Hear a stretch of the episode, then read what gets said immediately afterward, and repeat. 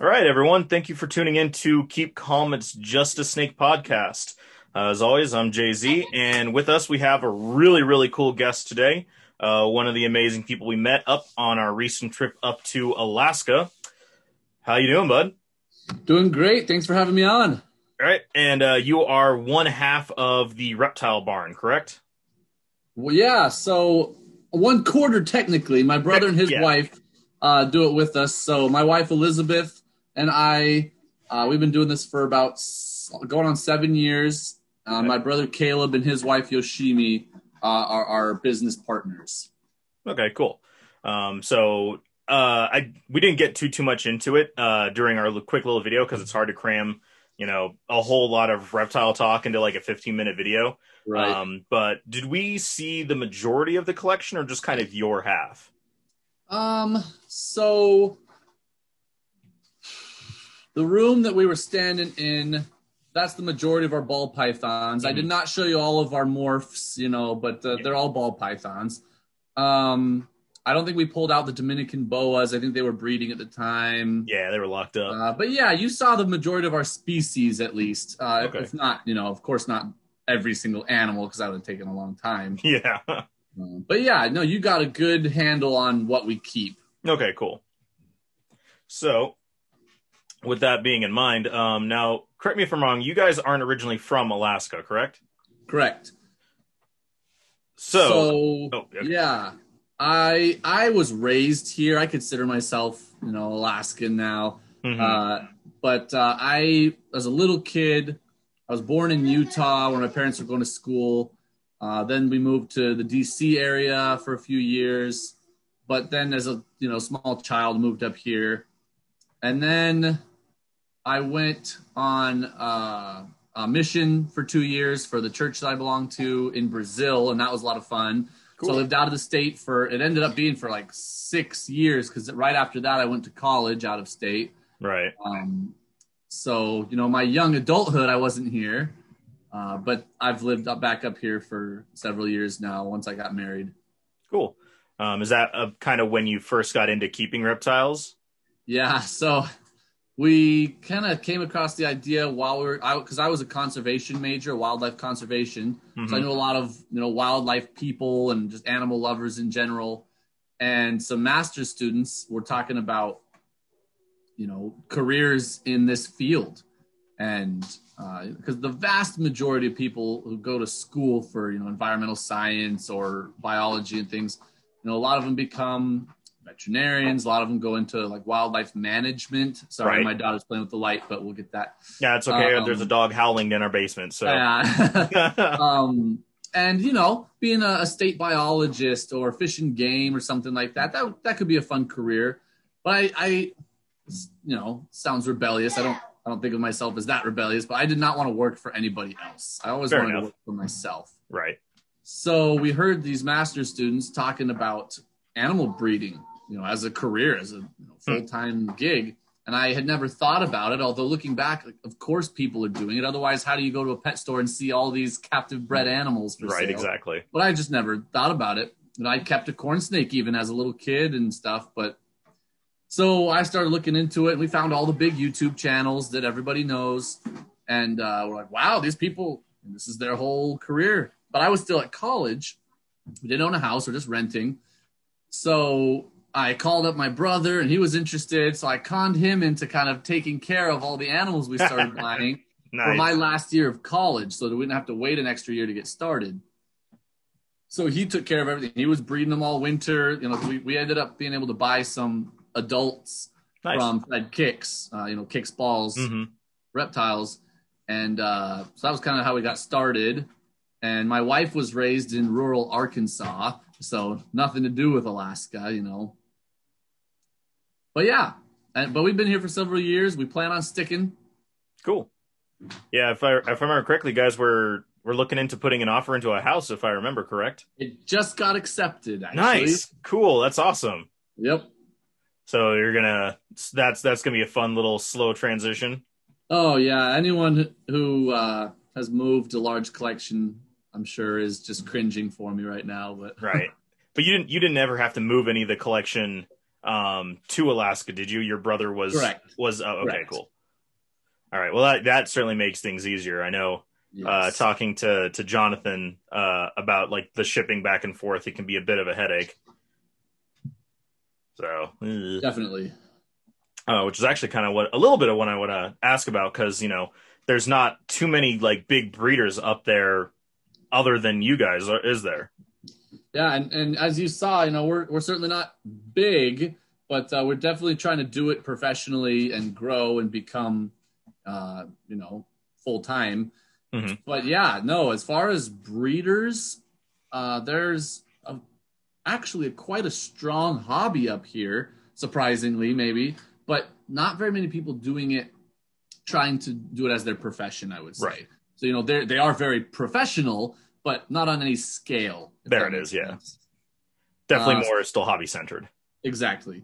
So yeah, uh, you know, shipping in general here in Anchorage, honestly, not terrible mm-hmm. because we have a big FedEx hub up here. Uh, you know, so everything can still get overnighted and routed through Memphis or Indianapolis, like everywhere else in the country.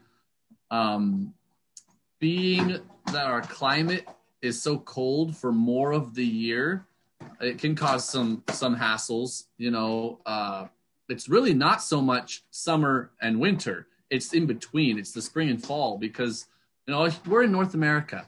It's a cold climate through most of the country compared to much of the world. Right. You know, people get used to it. If you're in Minnesota, I guarantee it gets colder where you're at than where I'm at in Anchorage, Alaska. That seems strange to people. They think of Alaska as this barren, frozen yeah. wilderness.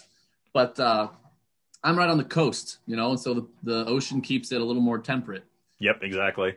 But it, the cold season here, because we're so far north, it lasts so long. Yeah. You know, by the time it's late September, it's cold. It might not be snowing, but it's cold.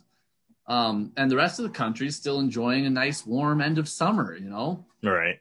Uh, so it's really when it's drastically different temperatures here, as opposed to the place we're shipping to or shipping from, that's when we get into trouble. And we have a large margin on either side of the summer where that is the case, unfortunately. Yeah.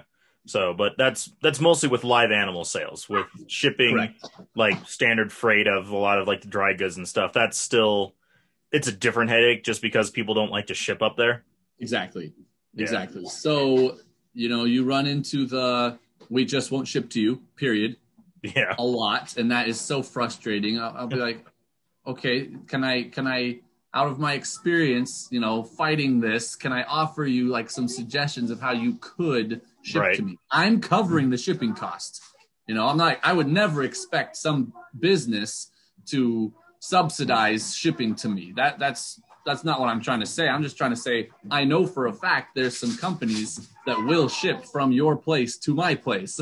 Can I? And they, sometimes they just like nope, nope, won't do it, won't do it. Yeah, it's um, ugh. You know, they'll ship to Hawaii sometimes, which is way worse. I was but not say, to me. Yeah. Um, then there's you know just the the basic cost of shipping up here. Uh, a lot of places still rely on trucking, and it's incredibly expensive to truck stuff up here through Canada. Right. Yeah. So, you know, you can, sometimes you can fly it if it's not too big, but you know, if you're buying four rodent racks and they're on pallets, they're not going to fly that. No. Um, so sometimes, you know, there's barges that come up here so you can ship by sea, but your prices are just, you know, shooting through the roof. I imagine. Yeah. There is one company that I actually just discovered. It's based here in Anchorage. They're called Lulu Shipping or something like that. Hmm. They got tired of this issue, um, and they bought a shipping yard in Seattle. And then they bought, I'm not sure if they own a barge or if they uh, got permits for, you know, trucks going through Canada. Either way, they will let you kind of purchase things in their name. Hmm. And it will be shipped to their yard in Seattle, and then they will truck it up here. So it's still, you know, you're going to pay a lot. You're going to pay the initial shipment, uh, and then you're going to pay again to this company. But at least if there's product that you must have, you have a way to get it now. That's awesome. That's that's really good, because I know it's when I was when I was thinking about this, and I know we didn't get we didn't get a chance to get too much into it.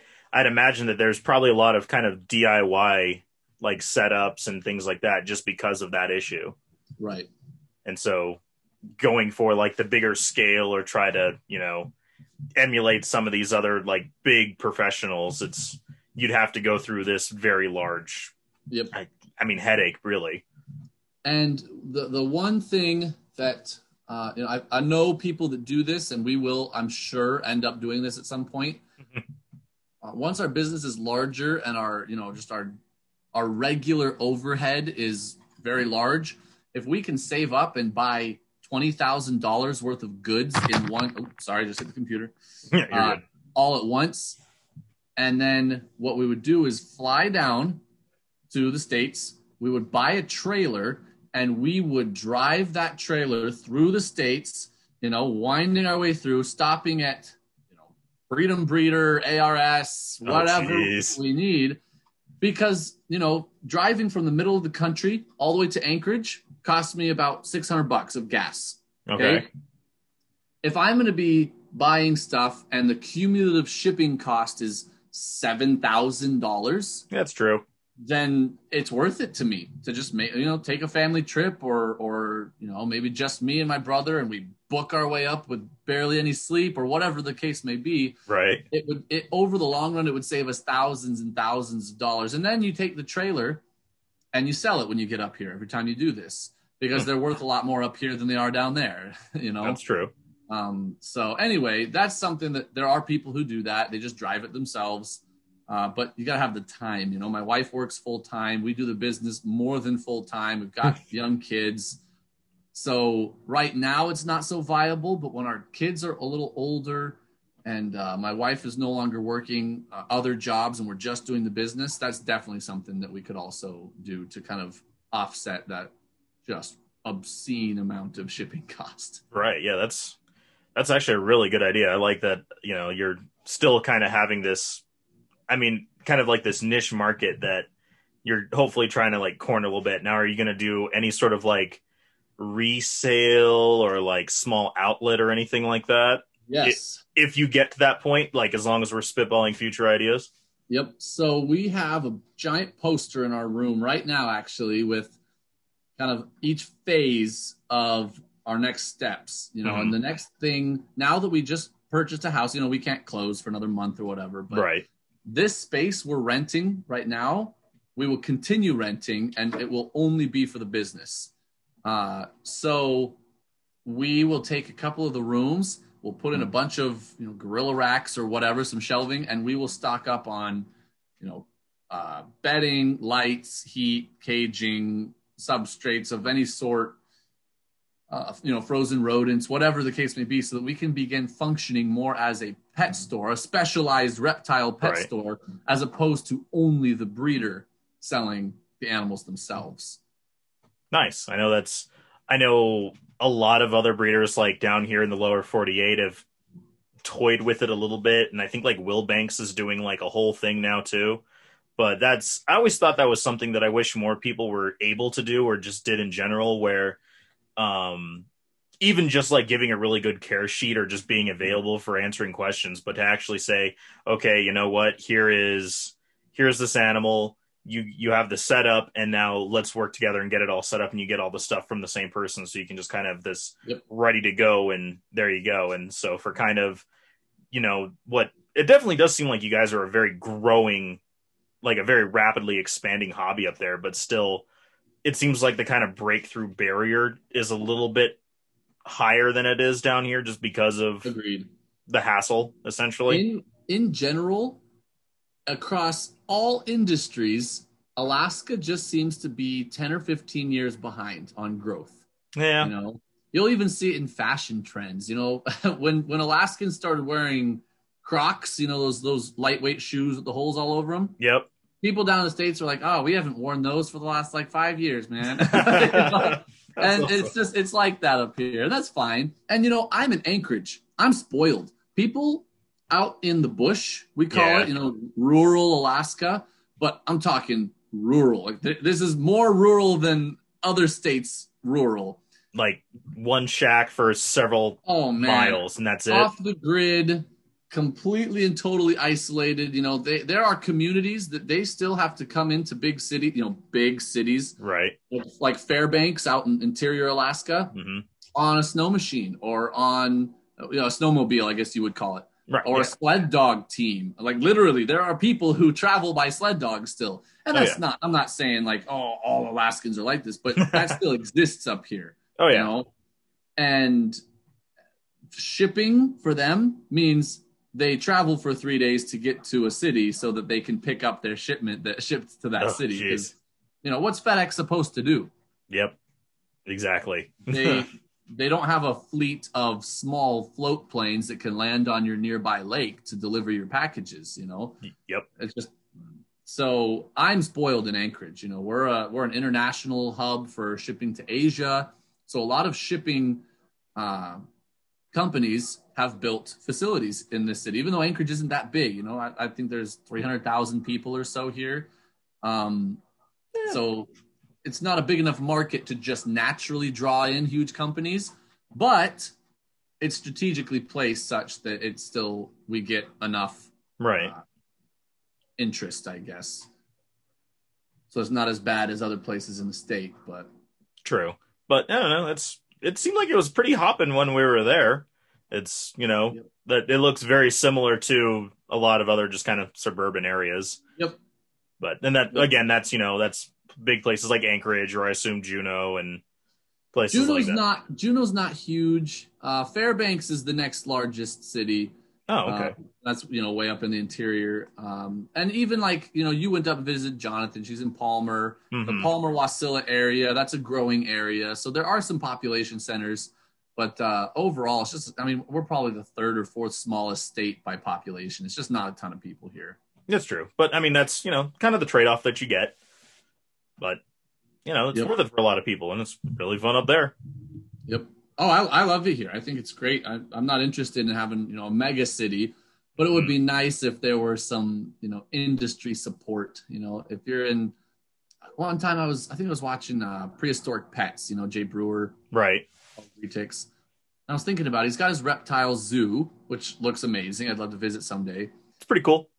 But uh, he's in Los Angeles or, or nearby. Yeah. He doesn't have to do much to get lots of foot traffic through, you know? There's there's ten million people around him, you know? That's true. Um, if I were to open a zoo, the the amount of advertising and, and I mean, it would just be staggering amount of work to try and make it profitable. Um, because not only is my city not huge, there's not other large cities close by to draw from. Yep. And it's already a bit of a niche to begin with. Yep. Like, every, yep. I mean, there, it's really cool and people enjoy it, but there's still the whole homage of, you know, lions, tigers, and bears. And so not everybody's, even though, you know, a large impressive constrictor or a big water monitor or something like that is still a draw, but not as much, unfortunately. But that came up a lot, you know, in my major at school.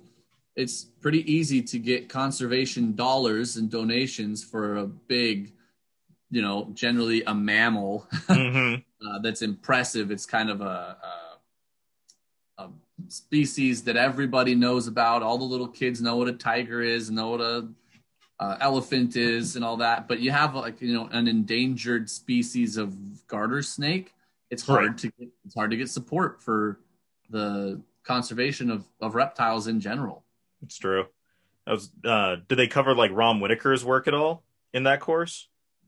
Just um, curious. The the herpetologist, you mean? Mm-hmm. So we had a couple of courses that went over, you know, experts in each in each field. Right. Um, but so much of my specific major was mostly about management. Oh, okay. General. Yeah. So uh, I, you know, there was a there was one of the professors was a, a herpetologist, you know, by profession, and so he got deep into that stuff mostly with his master's students. Mm-hmm. Um, but. Uh, I'd love to. I'd love to go farther into education, and um, you know, I took some genetics classes that were just fascinating, things right. like that. Yeah, that that gets really complicated. I was just kind of curious because it's like you said, it's it's easy to get the fluffy ones to get, you know, because it's it's really how you have to do it is kind of with funding from external sources. But as you said, with a species of garter snake or a species of crustacean or a spider that no one's heard about, that's just hard in general. Yep. Well, and you get a huge amount of the population of people who are like, ew, let it die. Yeah, that's, I've always mm-hmm. hated that part. You know, it's, yep. you know, it's what you don't, you wouldn't say that about a dog. Why? Why? That's somebody's baby too. And, you know, I think this is important in our, in our hobby, in the reptile world, because there are several popular, popular YouTubers, you know, Brian Barczyk or whoever mm-hmm. that it's just, ooh, my lights just went out. Do I still show up? Okay. You're still there. Sorry. No, um, you're fine. that, uh, it is so popular to just bash on these people.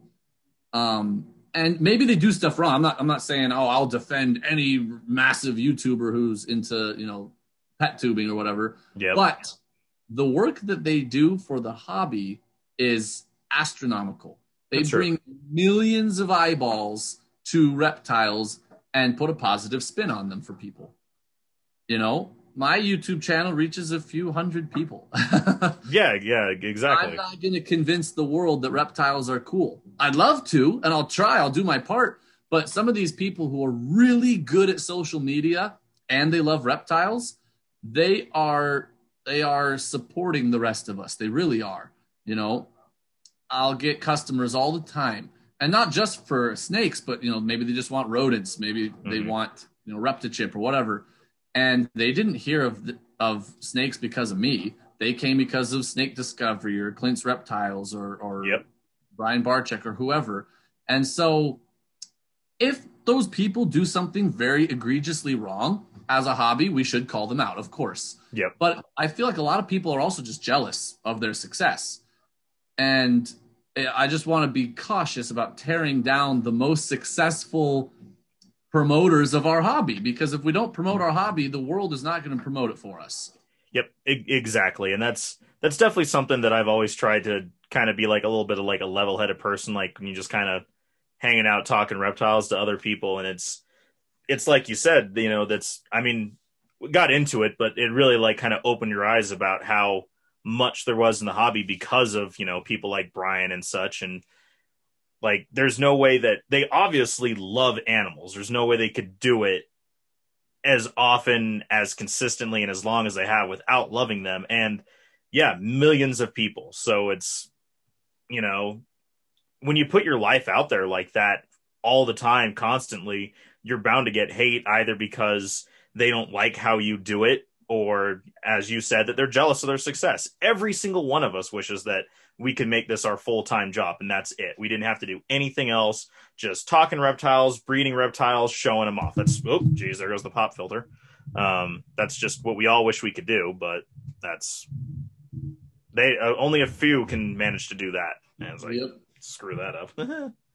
but but uh, while we're talking about that, um, I know that you guys put on your own uh, reptile expo for the first time. Not last year, so twenty nineteen, correct? twenty nineteen, yep. Nice. Sorry, as I sit here and screw with this still. No problem, um, no problem. And I know that was really successful, right? It was shockingly successful, yeah. And again, we got to consider scale, you know. We're in a small state, it's a small population. But for us and our expectation, it was wildly successful. Right. You know, we didn't we didn't rent out a huge venue because we didn't expect to need to. Um, so really, the only problem was that there were too many people, really. It was too crowded. They had trouble getting up to the tables to see the vendors. They had trouble with the huge line to get in. Uh, we, we ended up having like a thousand people come. Jeez. And it was awesome, but yeah. we need a bigger venue. And we, we're going to try and do one this year. Uh, I haven't really spread the word out yet because we're still nailing down details with the venue. Mm-hmm. Uh, but in the next week or two, we'll be announcing like, yep, we're we're going. That's awesome. Yeah, that's that's that's really cool, and I, it's that's not the worst problem to have, you know, to have right. too many people show up, so that way at least you know there's the interest of it in general. Yep. So that's really cool.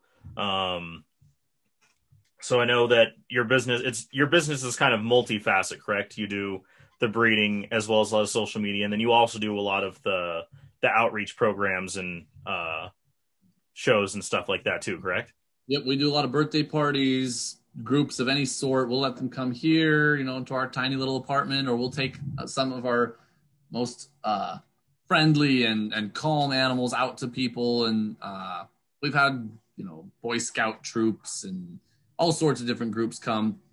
Uh, we will, you know, the expo was a massive amount of work, but it was so worth it. And we'll try and do that every single year now, you know, barring any future pandemics, of course. Right. Uh, yeah, we're just starting to get into dry goods. Um, you know, we do sell feeders and things, uh, but we're going to try and be able, my, my goal would be that at least for a couple of species, somebody could come here, they could pick out their snake, we could meet them. I really prefer meeting people that I'm going to actually send an animal home with. I do mm-hmm. ship, we ship all over the country, but in those cases, I generally, you know, I want to talk to them on the phone or, or many, many messages back and forth. I'm just more comfortable when I meet the person and I can gauge how ready they are. Right. That doesn't mean I won't sell to a newcomer to the hobby, but I want to help them educate themselves first, if that's the case. Yeah, exactly. Um, but anyway, yeah. So we'd like for these people to be able to come here, look through the animals, select one that they really like, and then I can send them home with their cage and their light or their heat source, their thermostat. So many people don't understand how important thermostats are. Yep. The reptile keeping world. A temperature gun. You know, they have those little sticky circle thermometers that they put on. I'm like, that's fine. I, I like to know the air temperature too, but they don't understand. There's so many things about a reptile is different from a dog or or whatever, or even exactly. a fish or whatever. So I'd like them to be able to just walk out with everything. They have their first month of food. They have the substrate they're going to use. They have the cleaning product they're going to use.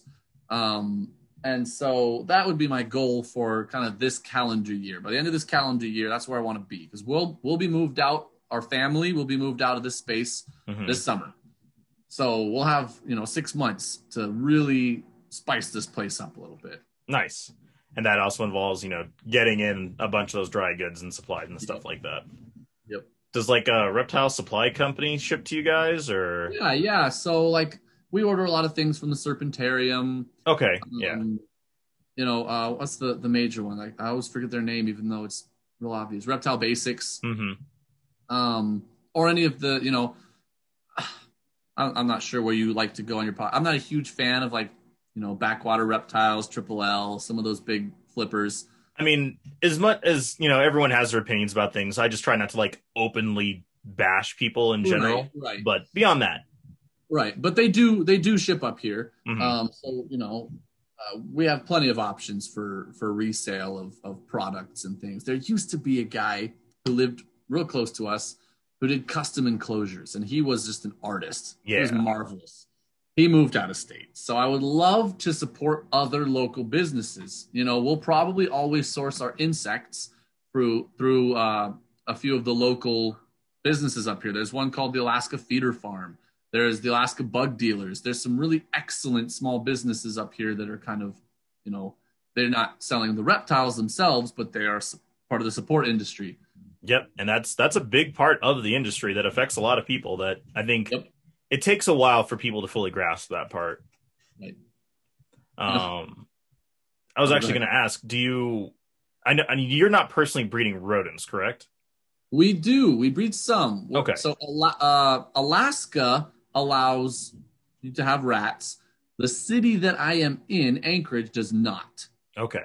And we could have a whole spiel on that if you wanted to, but, uh, I am unwilling to break the city ordinance. I'm not going to sneak around and, and right. break the law. So that causes a problem because it's massively more expensive to purchase rodents than to breed them yourself. Right. So we end up ordering from Rodent Pro or whoever, and that's our frozens. But live, we're just out of luck. We we don't feed off live rats, period. Okay. So we have a, a, a reptile that absolutely refuses frozen thawed. They will get mice or gerbils, and boy, do I take a lot of hate for that. Yep, I know. Or, or even like small rabbit kits. Yep. And, you know, in my opinion, all of these animals deserve respect.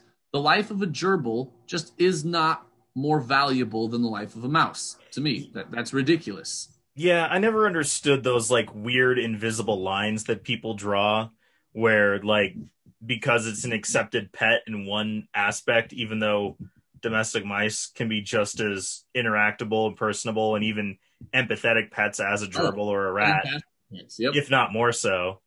And like we do it too with like dogs and cats, and then you know with other livestock too. So it just you're right. You know, if someone if someone feeds a dog to their big retic, to me they're a monster. but, exactly. But that's my value judgment that really isn't based. Uh, you know what I'm saying? Yeah.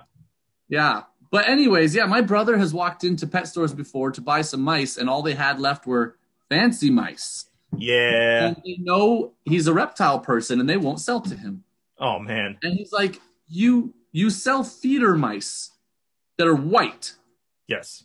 Because it's a feeder mouse. And they're like, yeah, but you can't have the, the fancy mice. They're not for feeders. And I'm like, you know, they're both mus musculus. The, the, the species is the exact same thing, right? Are you... Are you racist? Like, can only yeah. white mice be like, what in the world? Uh, but you're right. They've got a preconceived, this is for food, this is for pets. And, and to them, it just can't be broken. Yep. Then that's, I never, li- yeah, I never liked that. It's everything in life is really nuanced, and it's, I don't like those just, you know, arbit- or, you know, arbitrary or habitual ar- arbitrary. I'm just going to keep slurring my words, arbitrary lines that, you know, we just decided one day that's the way it is. Like, pigs are delicious, but, I mean, theoretically, they're smarter, more empathetic, and more personable than a dog or a cat ever could be. Yep. But, meh. Yep, I know what you mean. Yeah. But. Yeah, so anyways, long story short, we do breed mice, we do breed gerbils, we do breed rabbits, we actually breed quail, um, dubia roaches, red runner roaches, mealworms, superworms, all the bugs, you know. Uh, so we have a lot. We really only sell, because most of that's just for our own collection. Right. We do sell quite a lot of mice. We sell rabbits, and we sell quail.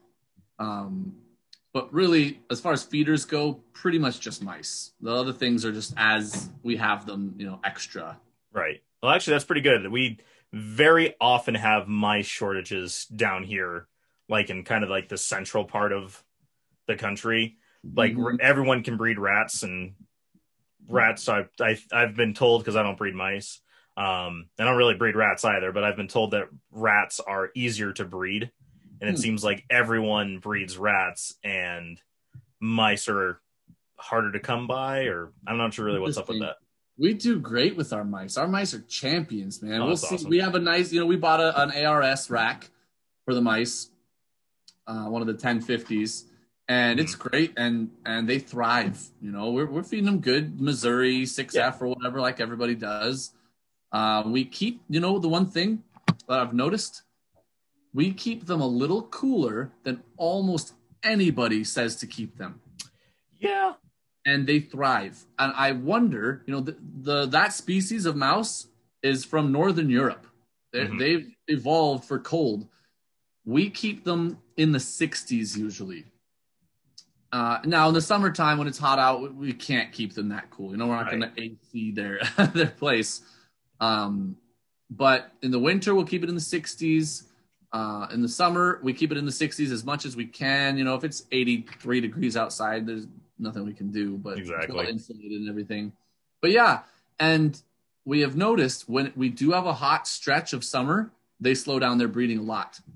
Uh, hmm. So I have no data for you. You know, I haven't done, you know, control groups and experiments and all yeah. that. But yes, then in a lot of states where the summers are really hot, they have trouble because of that, and they just don't realize it because the rats don't seem to have that problem. Uh, I mean, I I don't know for sure. This is just going off of what. Guess. Yeah, and but yeah, I think that's awesome. What's up. Oh, I was just saying, our our mice have been spectacular. They're, we'll have our, you know, mama mouse with thirteen babies still in her, and she's still crawling upside down on the on the. little rack, and it's just incredible. That's hilarious. I, I feel like that's actually kind of the case with a lot of animals in general. Like, oh, I feel like a lot of people keep like their ball pythons and their boas also kind of a little hotter than they need to, yep. just in general. And I'm wondering if that's, I don't know where that came from or right what, but I've I've noticed a lot of people who keep more than just ball pythons, or those who have been keeping for a long time, have started to play a little bit, have found a great deal of success from slightly cooler temps. And that goes for incubating too. Like, I know last year we had uh, about eighty ball pythons hatch out. We lost one in incubation, and they all went about fifty-nine to sixty-three days, which is a little bit long for them, but they all hatched right. out big. So. And what do you incubate at? Uh, incubate at eighty-six. So. Yep. Yeah, no, I think, I think you're probably right. And there was a time a couple years ago, just for fun, I started following uh, hourly temperatures in, you know, Togo, Ghana, mm-hmm. some of these countries where there's just scads of ball pythons all over. Right. And the daytime temperatures and the nighttime temperatures match up fairly well with what you'll see on a care sheet to keep ball pythons. However, mm-hmm. underground, even eight inches underground, was far cooler. Yeah. It, and that's worldwide. You know, you go underground and you're not getting direct sunlight, and it's just going to be cooler. And most people agree. I've never been there, so I can't, you know, testify of my own experience, but they agree that they spend a lot of the daytime hours underground. Yep. And so I just wonder sometimes, I'm like, you know, do they really want eighty-five, ninety degrees all day long? Or in in nature, would they be hiding underground where it's maybe high seventies, low eighties? I, I don't know. I, again, I, I I wish I had a data set, but right. I'm just kind of speculating here that you're probably right. We probably keep a large majority of our boas and pythons a little hotter than they would choose on their own. Yeah, it's it's almost kind of like, you know, we've we've started to see that, like, North American colubrids, they're not out most of the time. Even like the diurnal species, like the like a lot of the Pituophis or the Trimarcon, they'll be out and cruising, but even then, it's not during the middle of the day. They're not out under the sun. And even then, it's still a good majority of the time underground, and we can see that, and we've started to reflect that in our husbandry and keeping with that, even with basking bulbs and things like that, that a lot of people necessarily wouldn't do. But I imagine that the behavior, a lot of snakes in those tropical areas are fairly close. Right. Really similar, where, you know, they're cryptid, they spend a lot of time underground, underbrush, basking when they need to thermoregulate, and then because, you know, they're a prey item too. Right, right. So, and, you know, I've had people just freak out when they see, like, my monitors. I'll keep their basking spot at, you know, the surface temperature is one hundred thirty degrees. And they're like, you're gonna kill him, and I'm like, I, I promise I'm not. You know, yep. They don't want their body temperature to be one hundred thirty degrees. They want something that's hot enough that they can raise their body temperature relatively quickly so yep. that they can come out on their hot branch or whatever and bask quickly, and then they can get back to cover. You yep, know? Exactly. And so under the cover, in the shade, under a bunch of trees, there's no way it's one hundred thirty degrees. It's not going to even crack ninety most of the time. Yep. Even in the tropics. And so, I don't know. I think I think that it would be nice to get a really, like, a trained scientist. I love the work that, like, Dave Kaufman does, you know, his, mm-hmm. his, his whole series of, are we keeping them correctly? But even he, he's not performing like a scientist, you know, he's observing, he's just taking observations. Yeah. And I would love to get a, a trained herpetologist that would take some of these, and maybe this exists and I just don't know about it. There's probably something out there. Yeah. And, and just take a massive data set that we could analyze statistically and be like, actually, when it's over ninety-four degrees in blah, blah, blah country, mm-hmm. this species of reptile is four feet underground, you know? Yep. Or, you know, people argue about everything in husbandry. They're like, you're feeding your ball python too much, or you're not feeding him enough. I'm like, well, what do they do in the wild? Can we somehow track a group of one hundred ball pythons across all the different age cohorts and yep. see how frequently are they eating, what species are they eating, and what size was the prey item? Because then we could get a really good grasp of how much do we really need to feed them. Yep. And I don't, it's actually really weird to me that we don't have that with ball pythons, because they have that with a lot of other species. Like, we know that, you know, a lot of island, uh, like a lot of island boas or a lot of island, like, uh, retic localities, they eat very seasonally.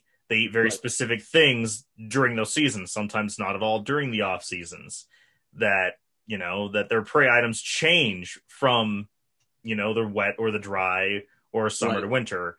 But we don't have that with ball pythons, which is weird because it's, you know, the single most popular reptile snake, at least, pet right. around the world. Right.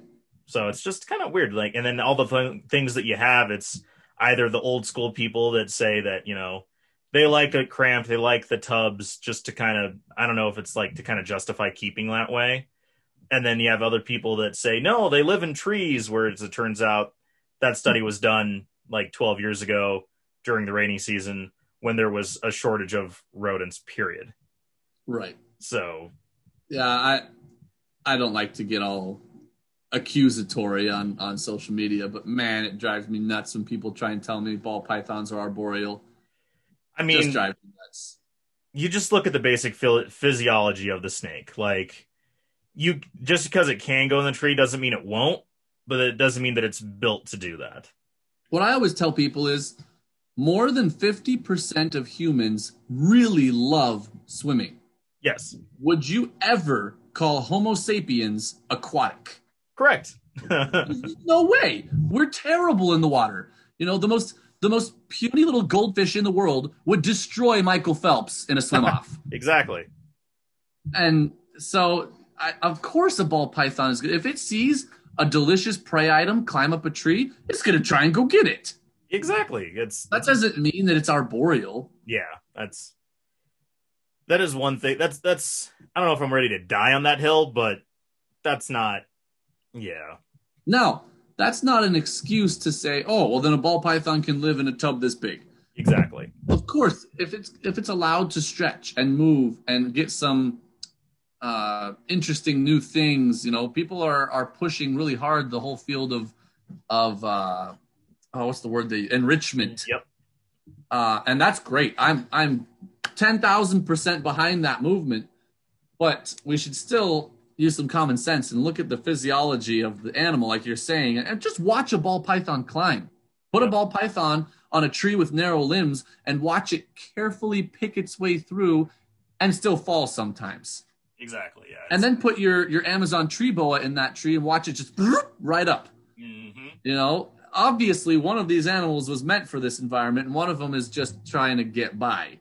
Yeah, exactly. And that's, and I think that's where the differences between breeders and like hobbyist keepers, where as much as we don't like the fact, we are still thinking of a dollar sign at least somewhere on the brain, where right. you know, if we could all keep every single ball python in a four by two enclosure with U V B bulbs and, you know, three different hiding spots, both on the dry, both on the cool, one in the middle, all this stuff, then, you know, a pastel ball python is going to be three hundred dollars because yep. that's how that works. And it's a weird fine line that we kind of have to tread, but I now, think... Here's that, a, oh, no, go ahead and finish. Sorry. Oh, yeah, sorry. But, you know, like you said, that the pushing for enrichment and things like that is like, there's really easy ways for even people like us, you know, changing up the substrate, adding different things, throwing in a, even a cardboard tube, maybe not with a ball python, but you know, a really thick cardboard tube. Really, th- yeah, and just like changing plants and stuff, and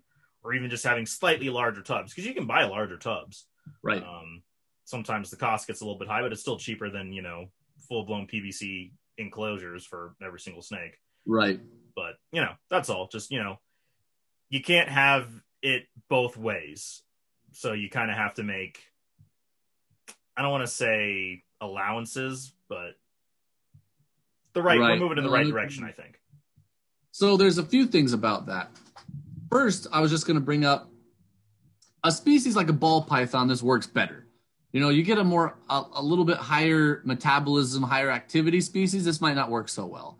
But for a ball python, if his enclosure, his tub on your rack, let's say, is kind of his home base, that's his tunnel that he lives in, but you're able to get them out for handling and some stimulation yes. on a regular basis, that actually pretty closely mimics what my understanding of their behavior in nature would be, mm-hmm. where they're going to want to sit in their tunnel for quite a long time until they get hungry or until they get thirsty or until they get too cold or too hot and need to move, or if it's breeding season, they're looking for a mate. But generally, they want a home base that's just a tight little thing underground, and they'll come out to forage or, or whatever during the periods that they need to. So if you have your ball python in a, in a, what I, you know, I keep them in racks, as you saw.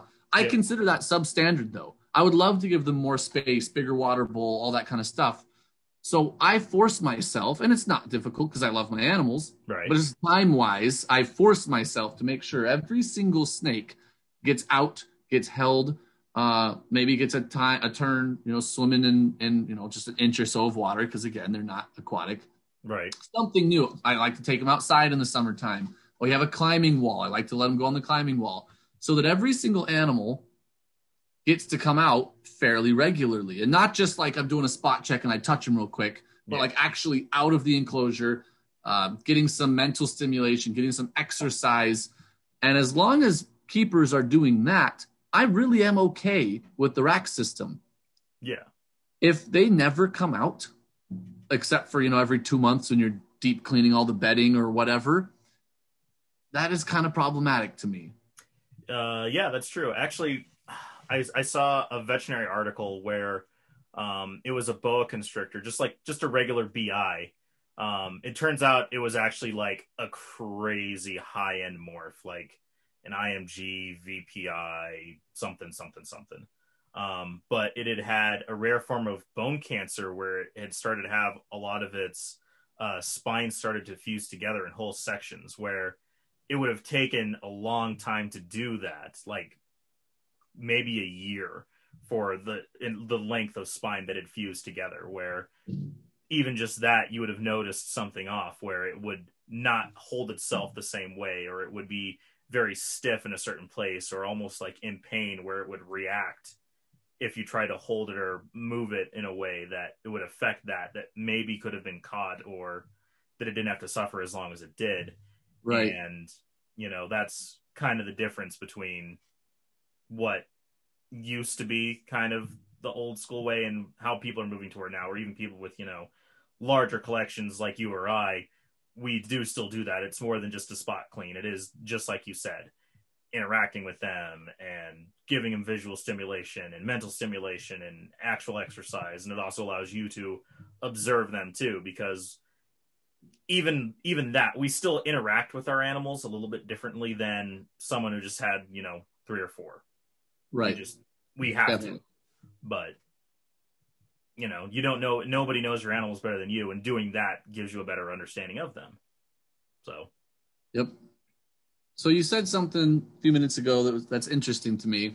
And I, I'm not saying that this is my opinion per se, but maybe like a devil's advocate kind of thing. You said, mm-hmm.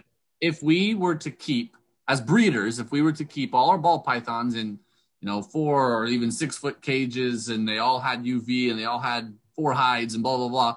Right. Well, basic pastel ball python is going to be three hundred bucks. I think there is at least an argument to be made that that would be a good thing. Oh, absolutely. No, wholeheartedly.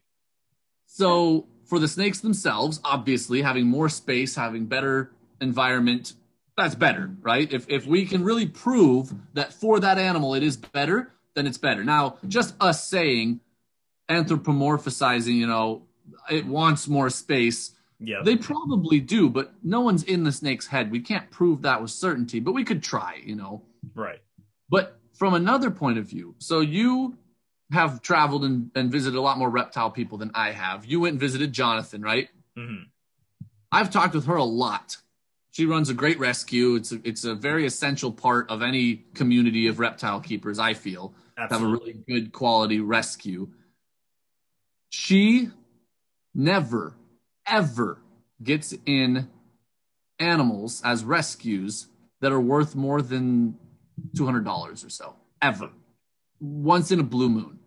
But I'll bet you ninety-nine point nine percent of her animals are worth seventy-five dollars or less, financially speaking, because value, when you're talking about a living animal, to me, connecting that with just finances is crazy. Yeah, but financially, I, yeah. their value is always, always low.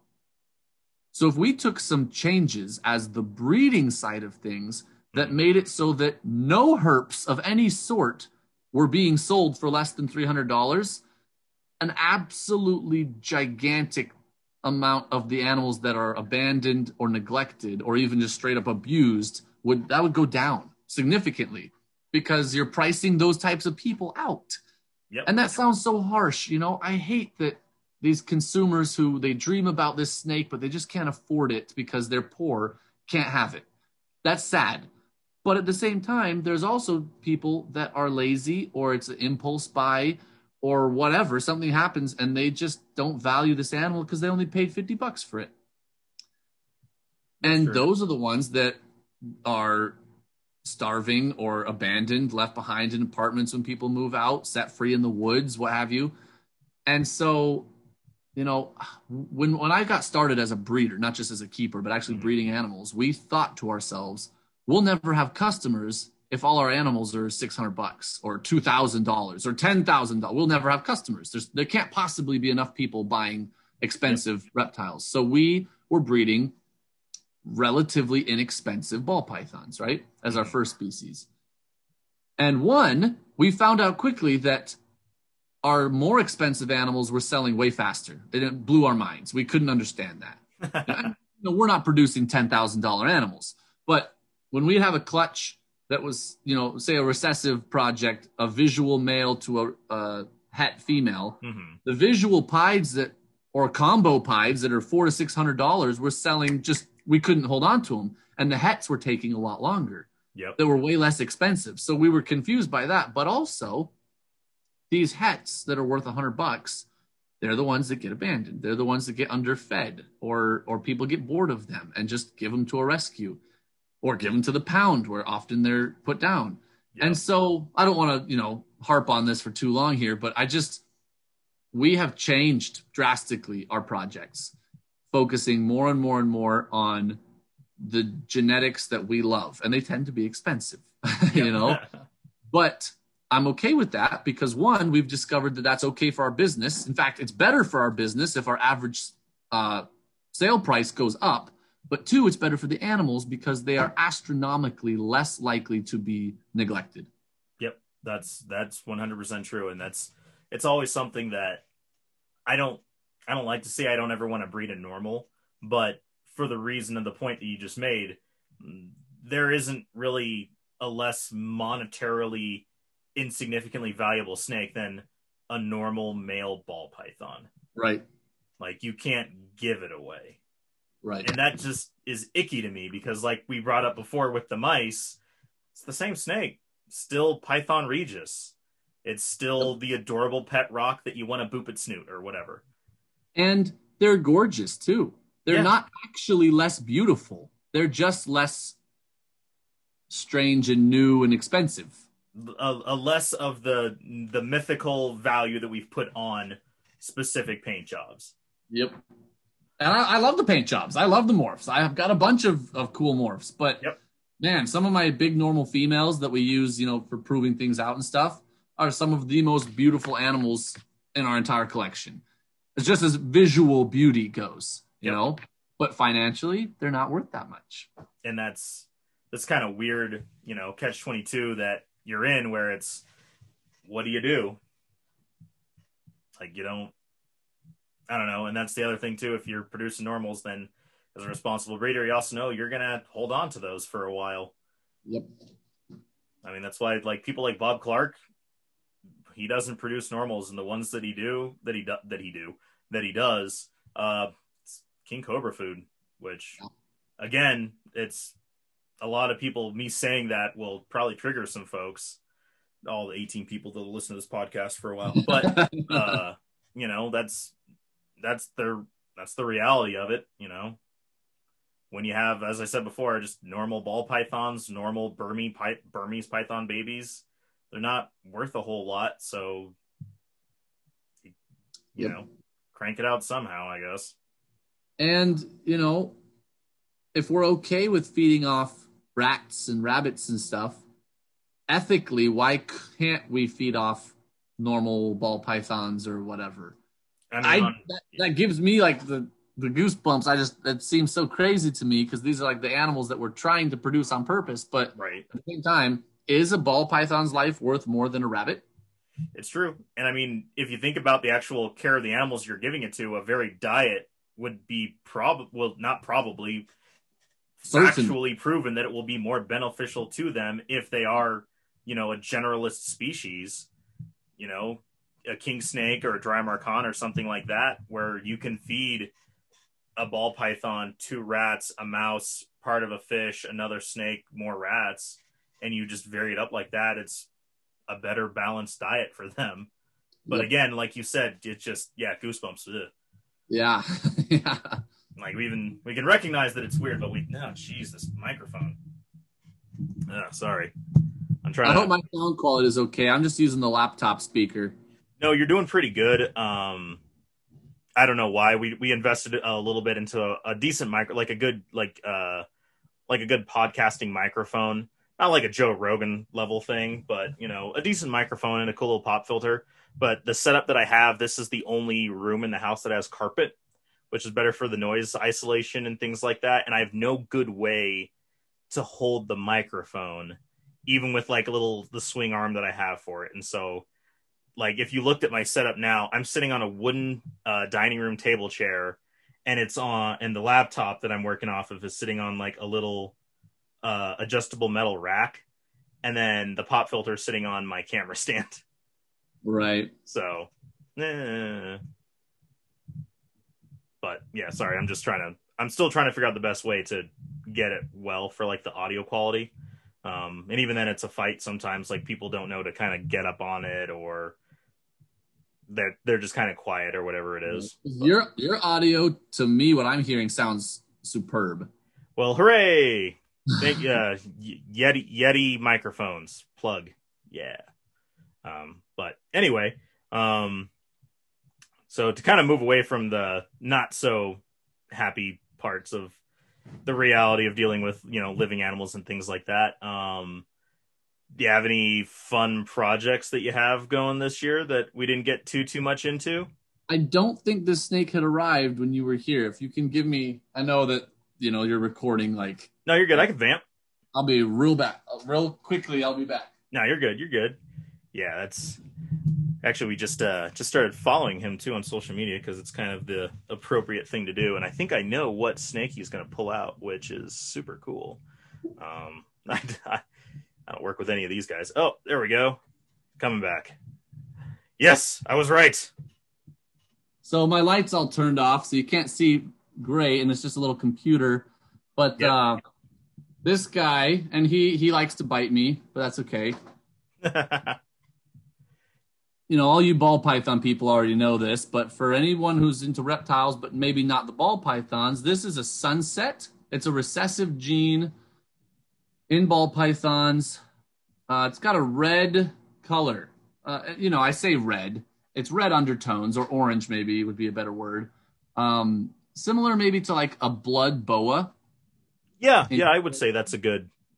Yeah. And the reason it's it's so exciting to me is because I just don't know of any other morph that puts this color into ball pythons whatsoever. And it's also got a really extremely busy pattern. I don't know. I just, I've always loved these.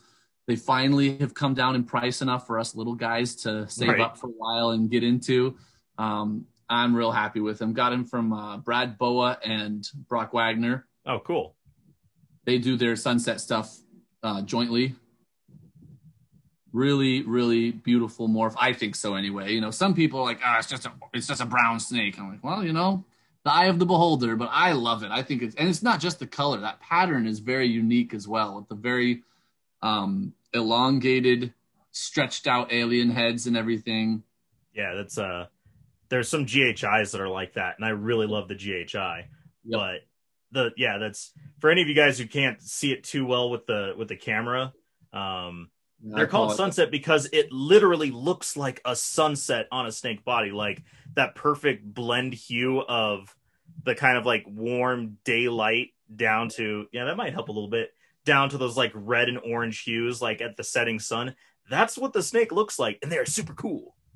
Very cool. And I always like recessive traits anyways. Um, it's just, it's more satisfying when you produce them because it took It took more work. That is true. And that's, that's definitely something that I probably should have done, where I, you know, I saw a lot of like the incomplete dominants that I thought were really cool. And so instead of investing in like a Clown Project, a Plot, a Pied, or the Desert Ghost, I would just find one-off oddballs that just kind of were a good example, or just a kind of a weird morph, or a, a, a weird thing of just a regular morph that were just a little off, like an extremely dark G H I, or a really high white kind of pixelated looking calico, or an orange dream that holds its collar into adulthood better.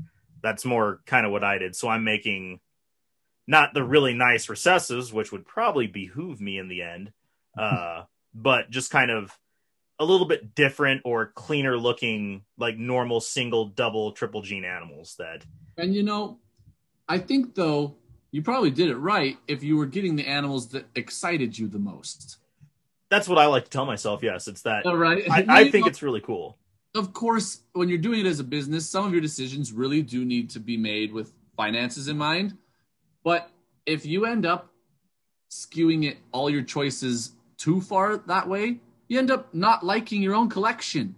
And that would be insane. To be a reptile breeder who doesn't even actually buy the animals you most enjoy, to me, that's crazy. Yeah, I think that's actually exactly what happened when the ball pythons exploded. Um, like I talked to a lot of the kind of older guys that have been doing it for like twenty, thirty years that were all colubrid people and even some lizard people. And then when the ball python morphs started to get proved out, they would sell their collections, and then we're just buying those, you know, ten to fifty thousand dollar snakes that were the fresh imports or the hets. Yep. And now there's, I guess, morphs that are just gone. Like they're, they're not there. Like some specific lines of albino and xanthic and like San Diego gopher snakes and different types of king snakes. They're just, we don't, we won't get them anymore. Yep. Because that's exactly what people did. They put the dollar sign over the passion and the actual animals themselves. Yep. And since it's almost impossible to get like rich, rich doing reptiles, I'm not saying you can't do it as a, as a living. I think yeah. you can make a great living in reptiles. If you want to just be a filthy rich person, you should probably pick a different career. Yep. And so that being said, stick with the animals that you most enjoy. And, you know, I've, I've gone back and forth on this, because what if it's an animal that is an extremely advanced husbandry species? And maybe you're not super experienced with that group of animals. Even in that case, I would say, do your research, get a mentor, contact the experts in that species as much as you can, and maybe even wait six or ten months just to make sure that you really are dedicated, that you've got all the housing for it prepared. But if it's still what you know you want, the starter reptile idea to me is just flawed. You know, people are like, oh, you really want to monitor, start with a bearded dragon because they're easier. I'm like, well, what if you don't want a bearded dragon? I love beardies, but what if somebody's like dead set on a, a what? My first lizard ever was a tree monitor. That's true. Very advanced keeping, you know, relatively speaking. But I just loved them. I always did. And so I I tracked down the best breeders in the world. I ended up going with Canadian Cold Blood, uh, Brandon in Canada.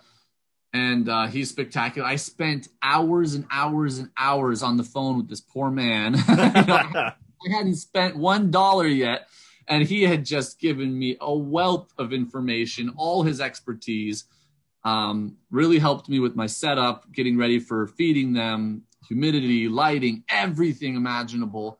And I bought a little captive bred baby from him, and I've never regretted it. You know, I'm so glad that I didn't go with a starter species. I just, I got the animal that I wanted, but it took me like a year of preparation, and some people aren't willing to wait. It's true. That's there's there's a lot of instant gratification. I'm certainly guilty of that as well. But that's that's actually the reason why. Like uh uh like when you brought out the when you when you brought out your indigo when I was over, um, uh-huh. my eyes kind of lit up because I really want to get into them. But I know just right now I can't yet, and I want to learn a little bit more about them. Like I know enough to keep them alive and keep them healthy, but I want to just know a little bit more. Right. You're so, in like, you're in the Denver area. Mm-hmm. So maybe I shouldn't tell you this if you're trying to have some restraint. There is one of the best breeders of Eastern Indigos in Colorado, so you wouldn't even have to get the permit. Oh, I'm aware of him. I have several of his pine snakes. So I actually have a uh, a pair on hold from him. Oh, really? Later this summer when I get my permit. Nice. Yeah, it's. Uh, I've been eyeballing some black pine snakes from him too. but my I keep getting distracted by uh my my eyes keep wandering a little bit. Like I really love I love the ball pythons, and I like playing the Frankenstein morphs and stuff, but I also like getting into other species of the different colubrids and things like that. And so as a bit of a hobbyist, I find like a one-off, like I have a lot of single males. Like I have one male yellowtail Crebo. I have one female rhino rat snake. Like I, I don't have a lot of pairs, which can get me some flack from a lot of people in the community, but yeah. Yep. Well, for someone who says that uh, they like to bite you, he's doing pretty good. He's doing great today. You know what, though? I got a meal into him, his first meal with me, mm-hmm. two or three days ago, and he, he's much calmer and happier now. So maybe he was just uh, grumpy. He was he was hangry. Maybe a little bit. That's cool. Do you already have a, a female picked out for him? Uh, so we did a trade a couple of years ago with a friend of ours in Florida, and he sent us a Butter Jungle Woma, Pos Het Clown, Pos Het Sunset. Oh, good Lord. We proved out the Het Clown. She is Het Clown. Uh, so we were like, well, we really got to try and prove out her Het Sunset at some point. Mm-hmm. Um, we were planning to just get a Het Male, maybe like a combo of some kind, Het Male. Right. Um, but I was already buying a Clown combo from Brad Boa. And stinker that he is, he was like, hey, I've got this male sunset, I know you're in. And I was like, oh, you're killing me. And my wife took one look at the pictures and was like, yes. Oh man. So that was that. Oh, that's funny. Well, that's really cool though. Yeah, so that that will be his first lady love. We will also, you know, he's he's only a little guy right now. He's maybe three hundred fifty grams or so. Right. But uh, when he's grown up, maybe by this fall, if he eats really well, because he is a twenty twenty baby, so he'd be old enough. I just, I don't like breeding my males super tiny, and certainly not to lots of females if they are on the smaller end. Right. Um, but, you know, if he hits five or six hundred grams, I'll throw him to a couple girls this, this winter.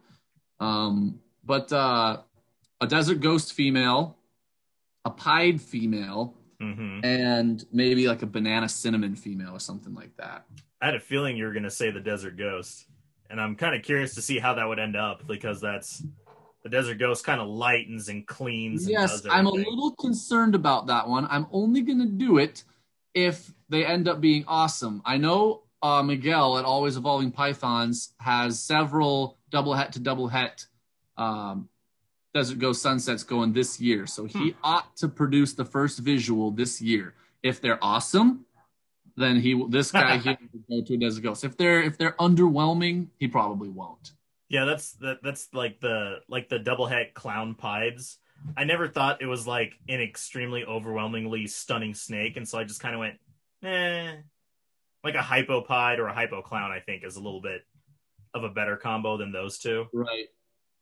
But I like like I a G-stripe pied is just kind of superfluous, I guess, which sounds awful to say, but I agree. I, you know, it's funny because tri-stripe is one of my top three favorite genes in ball pythons.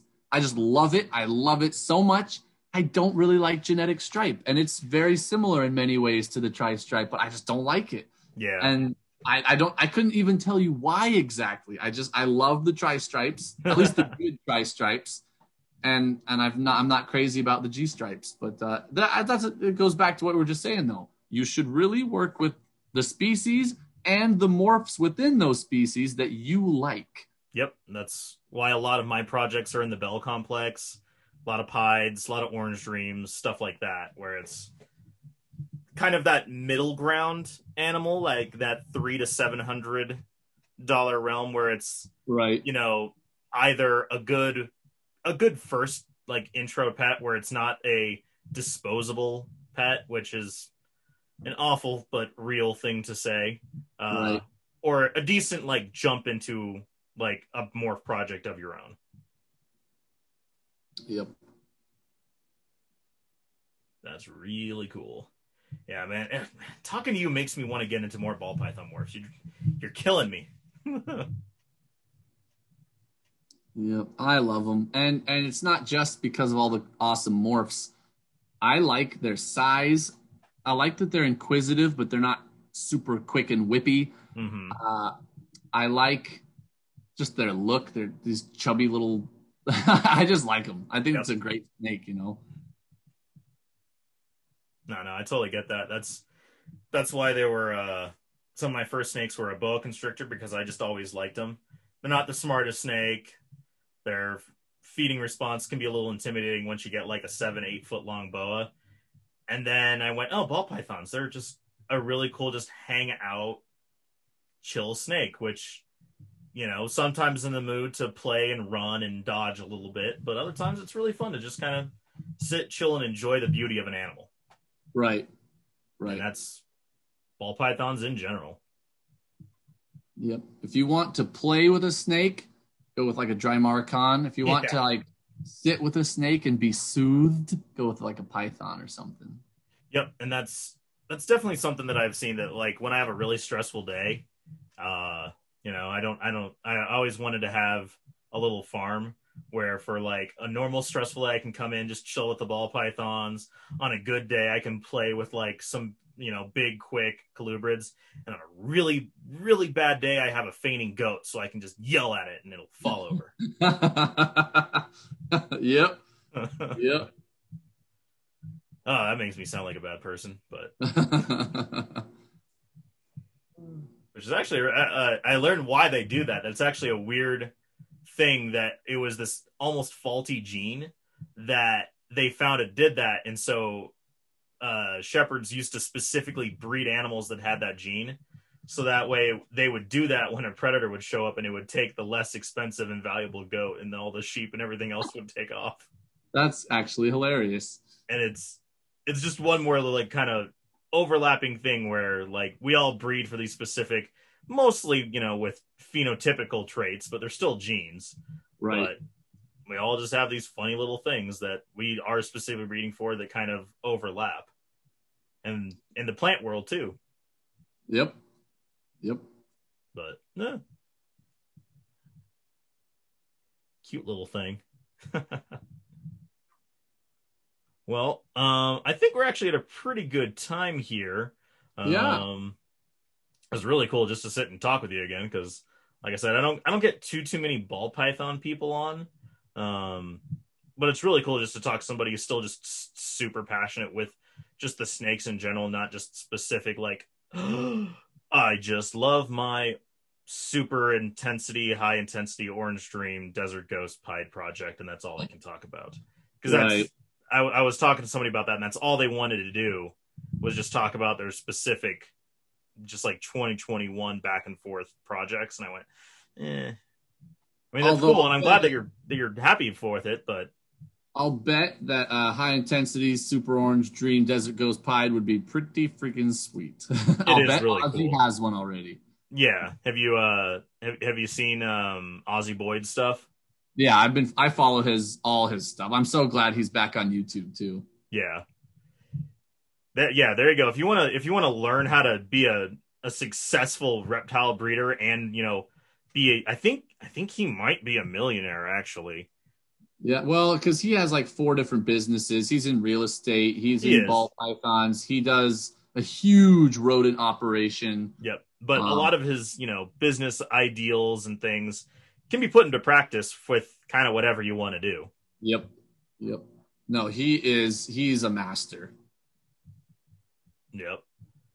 Yep. Well, I uh, really want to thank you so much, because it's uh, eleven, almost eleven thirty where I'm at. Yeah, I forget sometimes this time. Oh, uh, I forgot how time zones worked the other day, and I had someone from Florida um, go the other way, so I was just like sitting online for like three hours before they. Yeah, time zone. It's. Uh, uh, but thank you, thank you so much for uh, you know, coming on and just talking again a little bit, and, you know, seeing Anytime. what's really cool up there. Anytime. Yeah, we kind of got a little away from Alaska a bit, but that's still okay. Yeah. It's hard not to sometimes. Yep. But um, if anybody is out there, although I think you have a little bit of a larger following than I do, Um, if anyone's interested in learning more about your really cool projects and ball pythons or the Dominican boas or just kind of keeping in general, uh, where can they find you? So probably our our biggest social media platform is YouTube. We're The Reptile Barn. Mm-hmm. Um, but we're on Instagram also as The Reptile Barn. Don't go to our Facebook. We don't ever do anything there other than like we copy our Instagram posts over to Facebook. So if that's your platform of choice, you'll see all our, you know, our little Instagram styled posts. Right. We have a website and we're actually finally starting to put a little more work into it. But if you're, you know, unless you're looking to, to maybe buy a specific thing, or if you're here locally and want to, Uh, come see stuff, um, you know, our, our email might be the best way to just, you know, talk to me, the reptile barn at gmail dot com. Cool. I'll put, uh, I'll put links down to most of your stuff down at the bottom of this. And cool. And, uh, you're actually, your, your video, uh, that we did with you, I think, I think yours is coming out before Jonathan's. I think it's coming out this Saturday. Okay. So I'll be sure to, I got to look at the footage my wife took, uh, while you were here. I'll, I'll, put yours up first and I'll see. I don't know if she filmed everything or if she just took little snippets. Right. Um, but yeah, at some point we'll put it up too, but definitely not before you put yours up. I, I kind of wanted a bit of a quick turnaround on it this time, but normally they'll sit in like the video editing app for like three months, unfortunately, sometimes. So. Oh, I get that. We have a couple of vlogs we filmed like in the winter. I'm just like, we gotta get these out. I still had long hair. Like this, you're gonna be like, what? That did take me aback a little bit because yeah, when I was when I first found out about you guys, I was like, wait, who are you? Yep. Yep. It's my annual tradition. I I grow it out all year, but it gets to like springtime, it starts to warm up outside. And I'm like, oh, I gotta cut it. Yep. It grows fast though, so you know, by the time next spring rolls around, it's gonna be curly into my shoulders again. Fun. All right. Well, thank you so much again. I really do appreciate it. Thanks uh, for having me on. Oh yeah. And, uh, you know, wish you luck on all the ventures, moving into your new house. Um, hopefully the Reptile Expo, maybe, uh, you know, with things opening up and we have a lot of people coming out, you know, over the summer to Alaska, maybe they can come to your expo too. That'd be awesome. So cool. Thank you again. Thank you. Thank you. Thank you. I'm just going to keep repeating myself. Uh, Sounds and, good. Uh, yeah, hopefully uh, talk to you again soon and maybe even pick up a couple snakes from you. Cool. Cool. Thank you. All right. Have a good night. Thanks. You too.